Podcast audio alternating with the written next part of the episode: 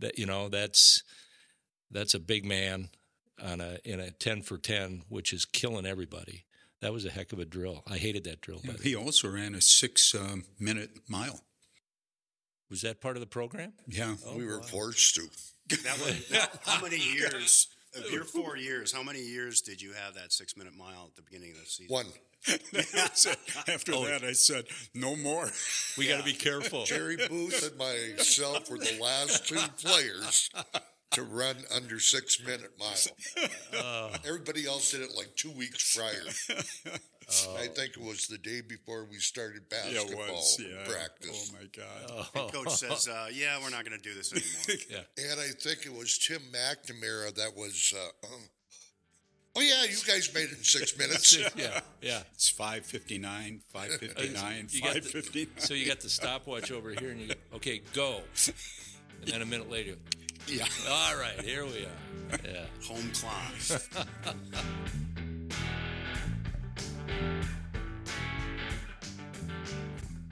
Hello, and welcome to the season finale of No Place I'd Rather Be, the podcast about St. John's basketball and the legacy of Coach Jim Smith. St. John's basketball season, along with their bid for a fourth straight conference crown, came to an end in Northfield Sunday afternoon with an 86 to 76 defeat at the hands of first seeded Carleton. Now, on to the show.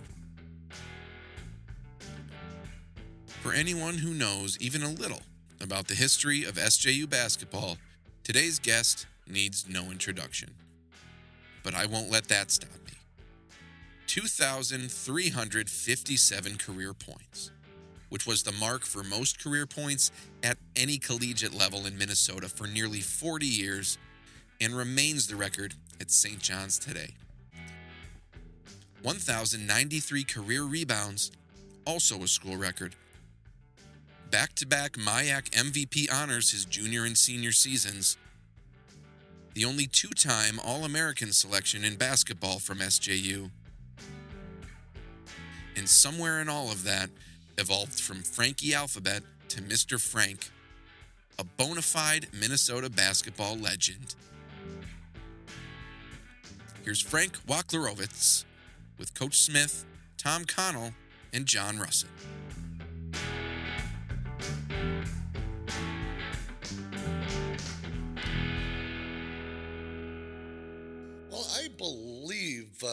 Coach Smith, maybe in my junior year at uh, Little Falls, if not uh, the beginning of the senior year at Little Falls, uh, came down numerous times to Little Falls, watched me play, and talked to my parents, uh, talked to me about uh, St. John's and going to St. John's. And throughout the season, we had a very successful campaign at Little Falls. We were 26 and 1 that year, and we won the Class A champ or the Class Double A championship, and then the overall championship against Chisholm. And I believe I had maybe 60 to 70 different uh, uh, colleges that recruited me that year. And what I really liked the most about Jim was he was a down to earth person and he said, you know what, you would probably fit in with our program, but I'm not making any guarantees that you're going to be starting your freshman year. It's up to you. Where we had some of these other coaches saying, boy, you can step right in and we're going to make you our uh, forward or center, and you know you're going to be the talk of the town. Yeah, so they didn't really kind of have the credibility that he had, where you got a sense that he was just being straight up and honest with Absolutely, you and not that's promising what I something. really liked about Jim, and during his recruiting process of me going to St. John's. Did you get? Did you work camps before you went to St. John's? Like I ever in the summer as a I- camp counselor? I had a couple. Maybe my senior year, I did. so you would have been on campus before. I was on campus, and he stuck me on uh, fourth floor of uh, Benet, and no elevator, about 110 degrees up there during July. Right. And the reason I, I went to so many of your games, I think I rented a room in your house, in your parents' house, so I could be there all the time and be with you. But uh, that was a great recruiting situation because your mother and dad were the greatest people uh, to talk to and talk about down to earth. They were really down to earth, and your sister was a sweetheart. Uh, so it was it was a fun recruiting kind of a deal, a very enjoyable. And the thing I liked about Frank is the guy is so humble and so you know humility that he uh, never really talked about himself, but he didn't have to because when he played, he spoke pretty loudly. So I was lucky enough to get to know uh, Coach Bauman from camps because I did camps after. Um, you must have had a heck of a team, that Little Falls team. It was Brian Silberneck on that team as well, He or was, it a couple years sophomore younger? When I was a senior at Little Falls. But you had a nice run of talent. Yes, we did. And uh, in fact, the juniors and sophomores, they had a much better team than what we did when we were seniors, Even though you won a state championship, even though we won a state champion. I think Little Falls went back three years after we did and uh, never won a state championship. And, and, and is Bauman, is he the second winningest coach in Minnesota history, high school? Oh, after um, After the guy from St. Charles, right? Or uh, uh, the guy from uh, Duluth, McDonald. and McDonald, or McDonald. Chisholm. Chisholm. Chisholm, that's Yeah, right. yeah, McDonald. Yeah. Yeah, Chisholm. Yeah, they would put some amazing teams together back then, too. But Al Bauman was uh, he was a super guy. He was so positive and he was so upbeat. We had him in camp all the time. He was just a great coach, and uh, he's he's a guy who really you know I fundamentally Frank was so sound when he came, um, and Al did a great job in that program in Little Falls. They were very very good. What did it look like when you were coming up? I mean, start playing organized at fifth grade, or I think when Al showed up, I was in ninth grade. And I know he went to the ninth grade and maybe eighth and seventh. And then slowly after he got the elementary kids involved. But, um, you know, I remember him coming down and watch me practice and I was supposed to do some push ups for him, you know, and I, I only did like nine instead of 10 for him. Because Frank, you give me another 10 right now, you know. and, but yeah, Al was a great, great coach.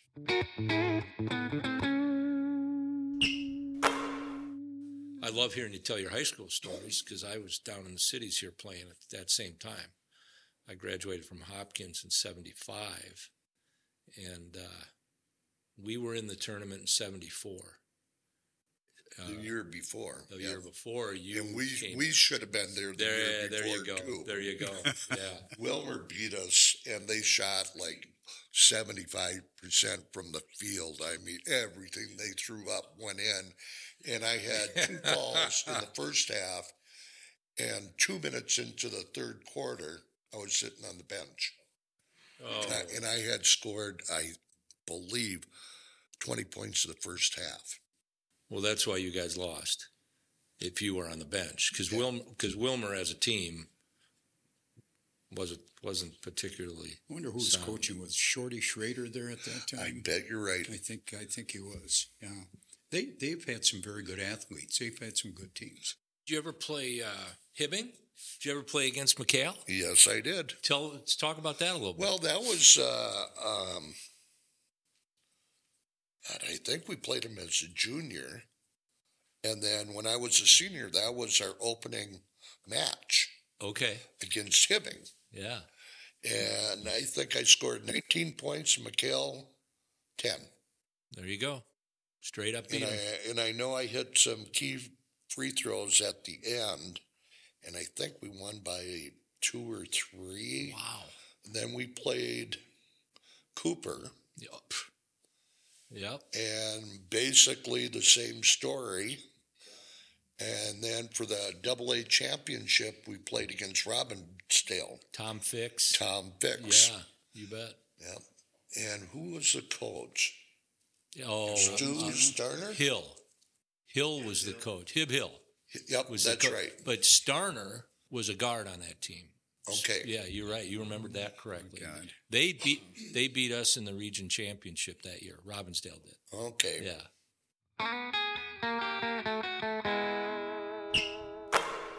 One of my kind of favorite recruiting stories is that uh, Musselman had sent me a real nice letter and letterhead University of Minnesota and it was about three paragraphs and you know we've been watching you and you know we've been keeping your eye on you and you're probably one of the best uh, high school players in the state of Minnesota blah blah blah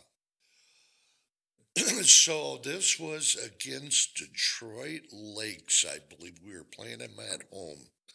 And Coach Bauman said, Hey, not to put any added pressure on you, I just want to tell you there's scouts from the University of Minnesota here to watch you play. I scored 39 points that night, So you're pretty rattled by the whole idea. Yeah. and I never heard a word Oh, after that from the university. really? Yeah. You know what? You know what amazes me when guys like you talk about the points you scored in a game back then, and there's no three pointers. Everything's a two. It's just amazing. You know, you know, talking about the recruiting that Musselman, you know, he sent you a letter, and then he never heard another word. Who was the closest uh, school in terms of if you didn't go to St. John's? What, where would it have been? I think it would have been North Dakota with uh, Irv. Inninger. Yep. Yeah. because I went up there once or twice, I believe. And yeah, to say to say the least, Herb was very disappointed. In fact, he kind of called me after I agreed to go to St. John's, and he says, "You know, you're making the biggest mistake of your life. You know, blah blah blah." And Well, he had gone. Up, he had just gone up there from Augsburg. Yes. Yeah. Yeah. He he was a good man too. He's a very good guy. Yes, he was. Yeah. Yeah. oh, that's that's that's good though. Yeah, he was to say the least. He was very disappointed.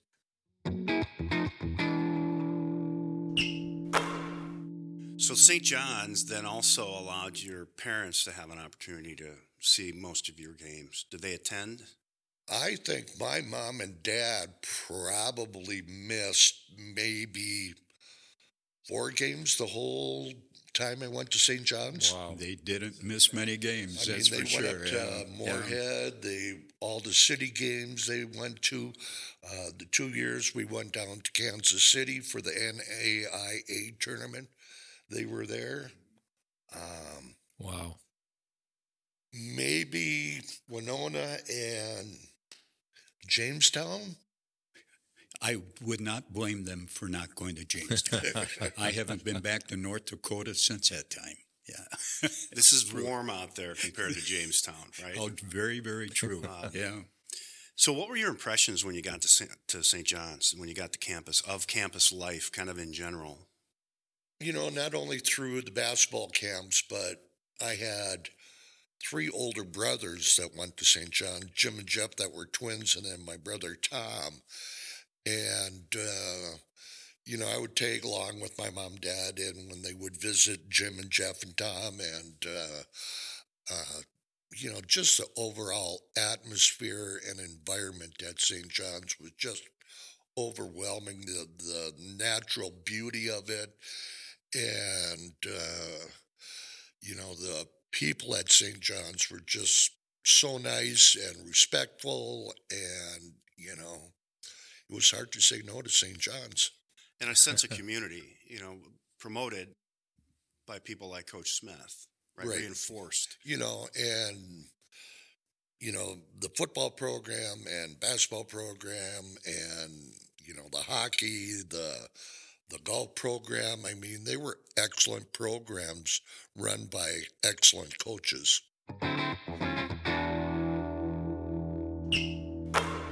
In your first experiences, you got to get them uh, run a mile in under six minutes.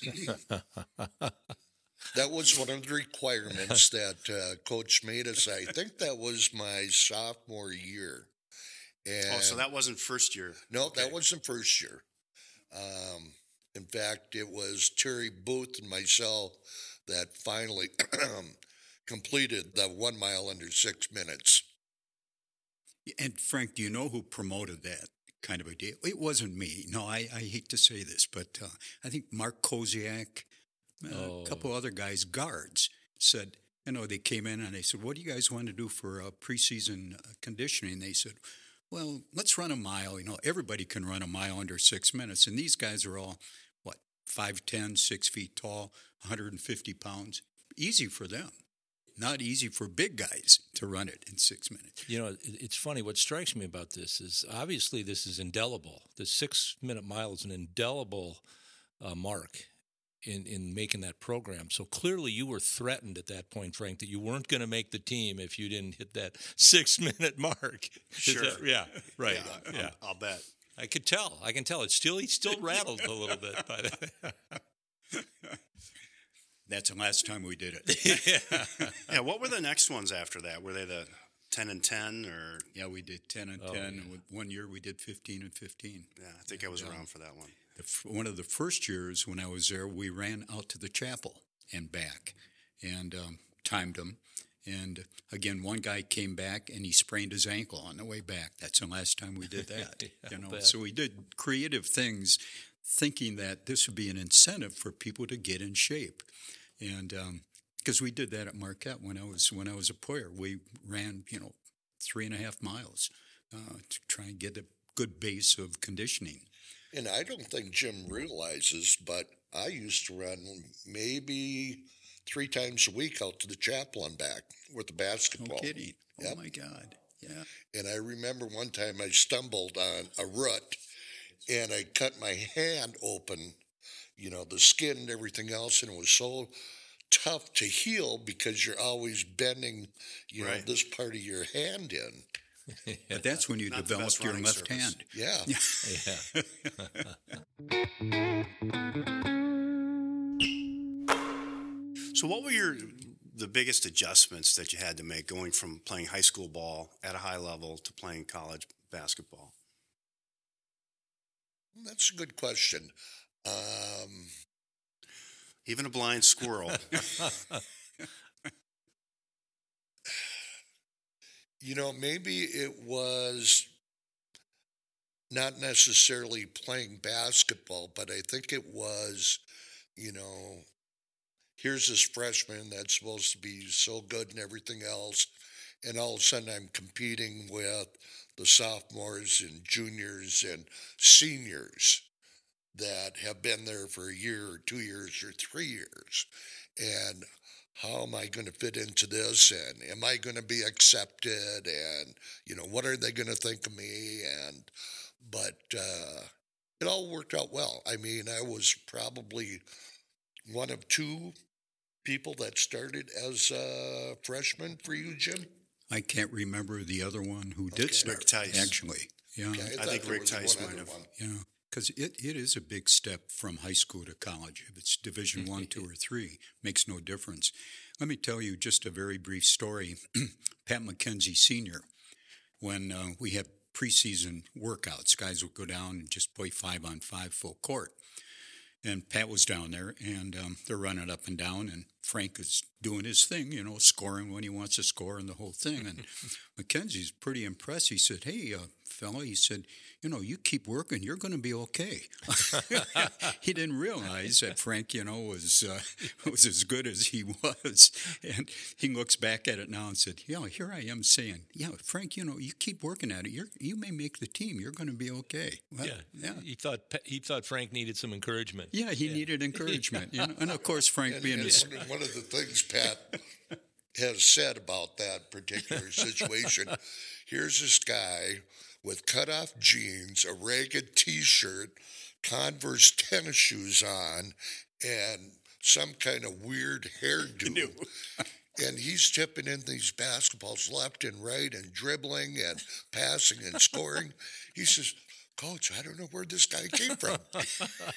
but maybe we should all wear jean shorts, right? It's that's so true. That's a, that, you know that is really something that if you weren't around at the time, it's hard to appreciate, right? So, how uh, talk, talk a little bit about that process then of getting acclimated, you know, and, and getting feeling like you're being supported uh, with the upperclassmen when you come in as a freshman. You know, I believe that year we had some kind of retreat. Yeah.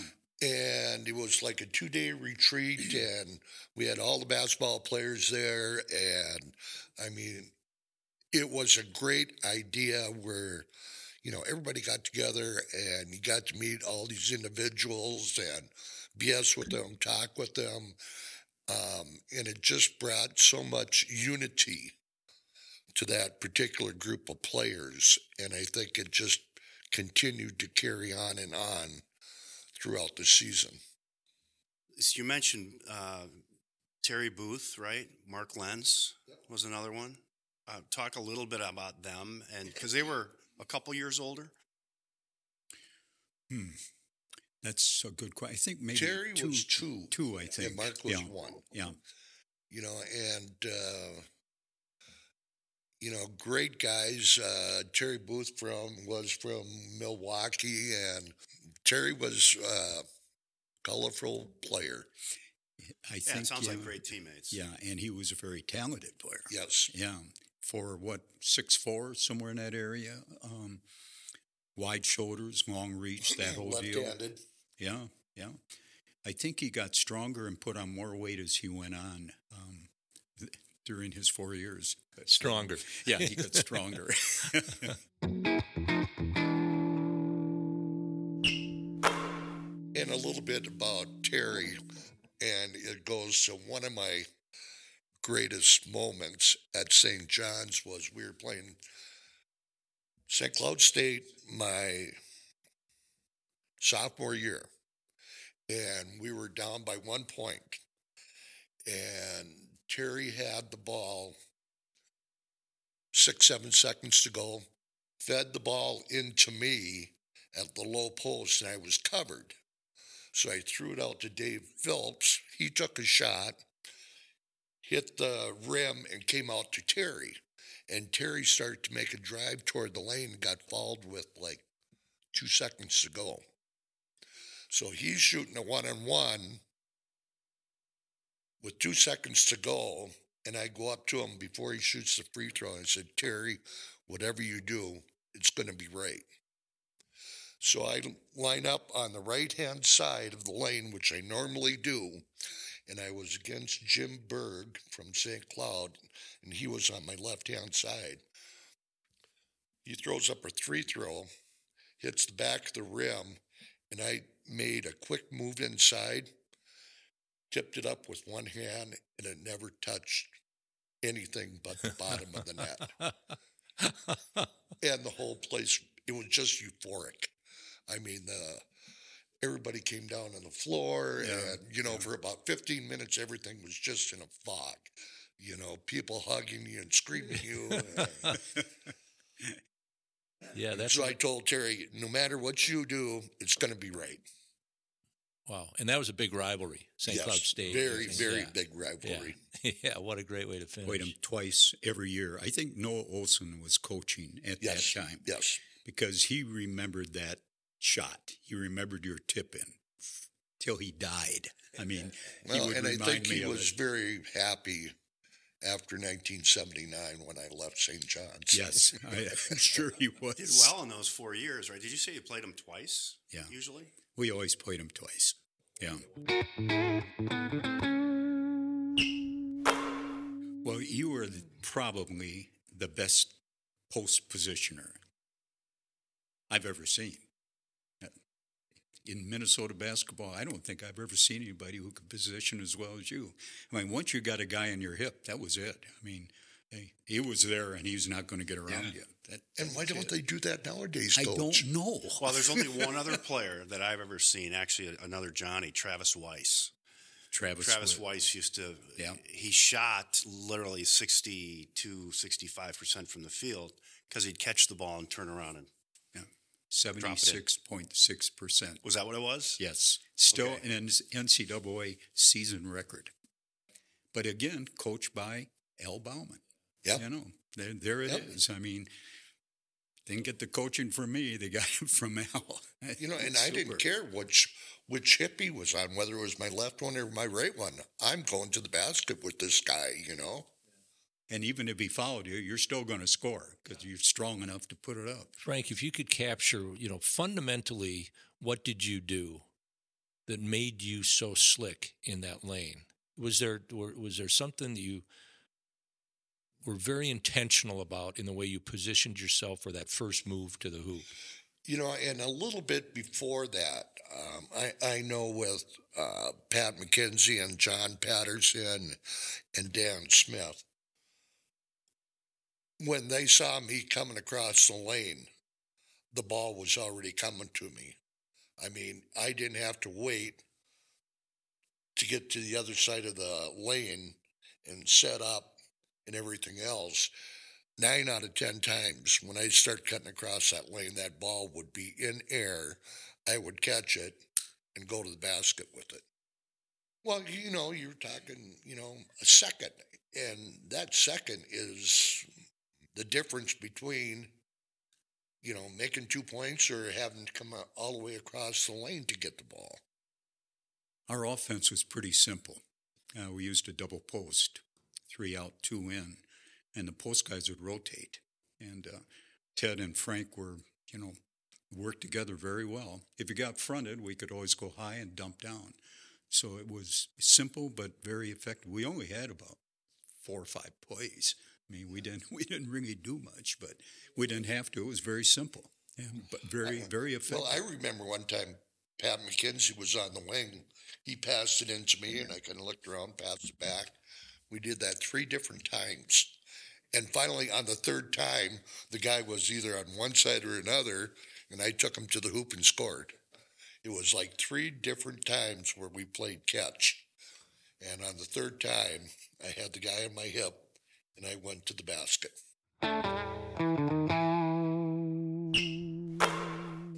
It's a good combination of guys who can get the ball inside and the guy who is inside can position well enough and be big enough to show a good target. And um, once they do that, you're in pretty good shape. Well, like a like a quarterback, right? Throwing it up because he knows his receiver's going to get the ball. They they put it in motion, knowing you were going to come across the lane. right. You were going to take it from whoever was trying to defend. Exactly. Or in some cases, this is where you need to cut because I'm going to put the ball out there, right? This is where you're going to be open. Yeah. So You go know, get it. and then a lot of times, if I got double teamed, we had one of the wings open. Yes. and Patterson and Smith and you know McKenzie were all good shooters. Mm-hmm. You know they could knock down the two from outside. Well, Teddy wasn't a bad compliment underneath either, No, was he? Teddy wasn't bad compliment Yeah. either. yeah. Yeah, Teddy was quite good. How do you like to play post now with a three point shot? I mean, my gosh, that ball hardly ever goes inside. You know, it's just unbelievable. It's a different game now. It's um, You'd have to I'm be not that sure it's- stretch four or stretch five, or, yeah, you know, whatever. Yeah, yeah. Or the the dribble drive, whatever they call it, and you know it it just irks me to this day. Where I mean, they got good people inside. Give them the ball. Let them go inside, you know.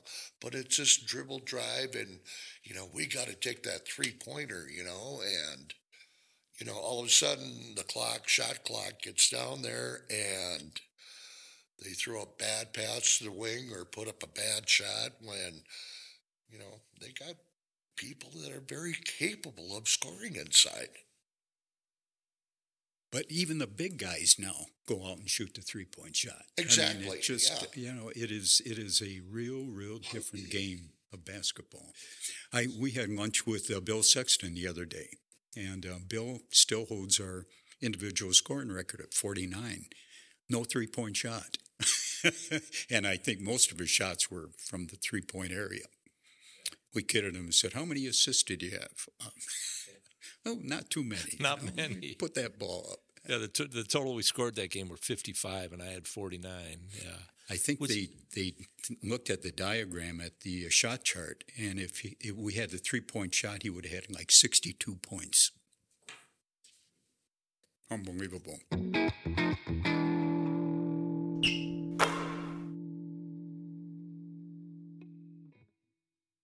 Well, we should have talked about Billings a little bit more, Oh yes.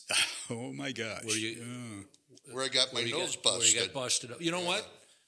How, we're rolling. Okay, you're on. Tell us a little bit about the Billings.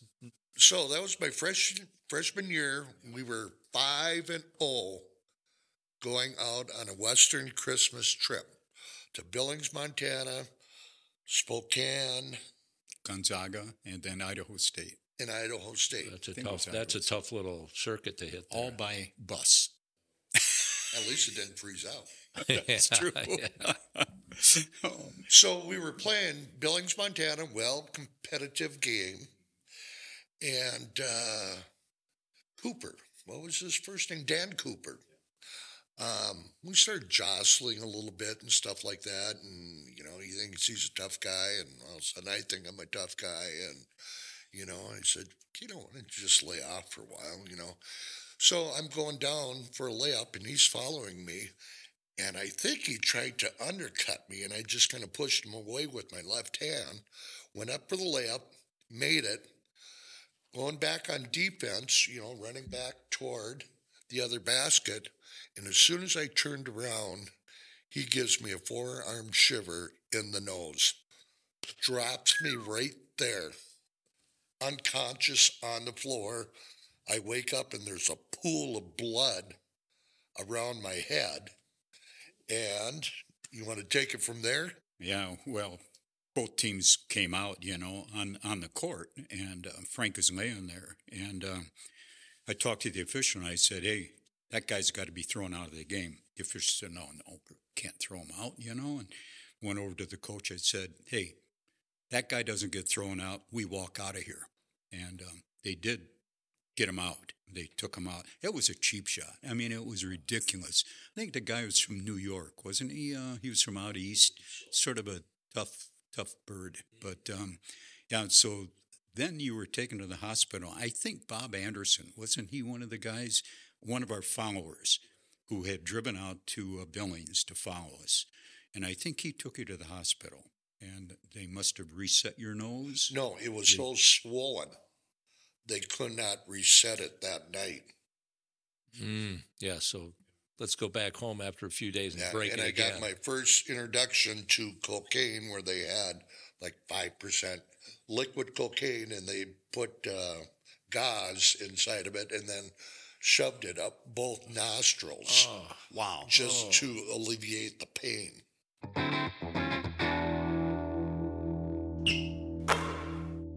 Where did Tim McNamara's picture come in on this? I, I don't. Did you say I he's don't got a picture either. of it someplace? Yeah, yeah. Well, and then the following day, I have to go back to the hospital. They grab some forceps and pull this gauze out of my nose. I'm going, oh my God, you know. Then they give me like four shots of Novocaine in each nostril. And if that didn't hurt, then they stick a wire or a metal bar up my nose and you can just hear No wonder you wanted to talk about it. Yeah. You're still I'm glad we didn't miss that one. Well, so, and I didn't want to miss the next game. So I said, Coach, I need a goalie's mask. He goes, What? Yeah, I'm going to play if I can get a goalie's mask someplace. And how many places did we look to find a goalie's mask? And then we cut the um, mouth out a little bit bigger so I could at least breathe through it. But, you know, the vision and stuff like that was just almost like putting blinders on a horse because you really couldn't see that well out of it. well, that's so when the, did you get it the pi- reset? Was it this, the next day? The or next was day, it? Yeah, next day okay. got it reset. See, the picture we really need is the one with you in the goalie mask. That would be the picture. And I wonder if we have one. I have one in my scrapbook do you from really? One of the newspapers out there. oh, that is That'd be a good one. that, that would be a great one. Where, where was that in the rotation of games? Then was that the that first was our game? first one. So you played the rest of the Yep. series. And in- then we played Gonzaga, which is oh, yeah. now So you went. NCAA one. Then we went to Idaho. They were NCAA one also. Yeah. and the, the whole way in bus. Oh yeah. And, that's an and, and we had high hopes. I mean, we were Through the mountains. Yeah, we were 5 and 0 at that time. Bad scheduling on the coach's part. Well, He's played some very tough ambitious. teams. Well, it We- was, we it was, never shied away. it was away. better than going down to Loyola, Chicago, and getting beat every single year to start off the season 0 and 2. Or That was that was Jim's favorite. Nothing says- like yeah. It builds character in you guys. It's going to build character. I, got said, enough "Co-" and I said. Coach, we're all in 2.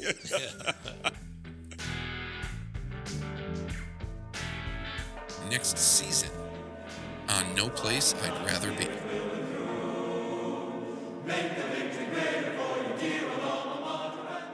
You know, you, you you're such a humble guy. Does your son have any idea how good a ball player you were? I don't think so. Yeah, I would guess not. I don't think so. And, you know, and that's been the whole kit and caboodle where all my life I've been humble about basketball, you know, and even when I'm working at the bar, some guy will start talking about it, and I'll say, "Hey, that that was my brother that was doing that."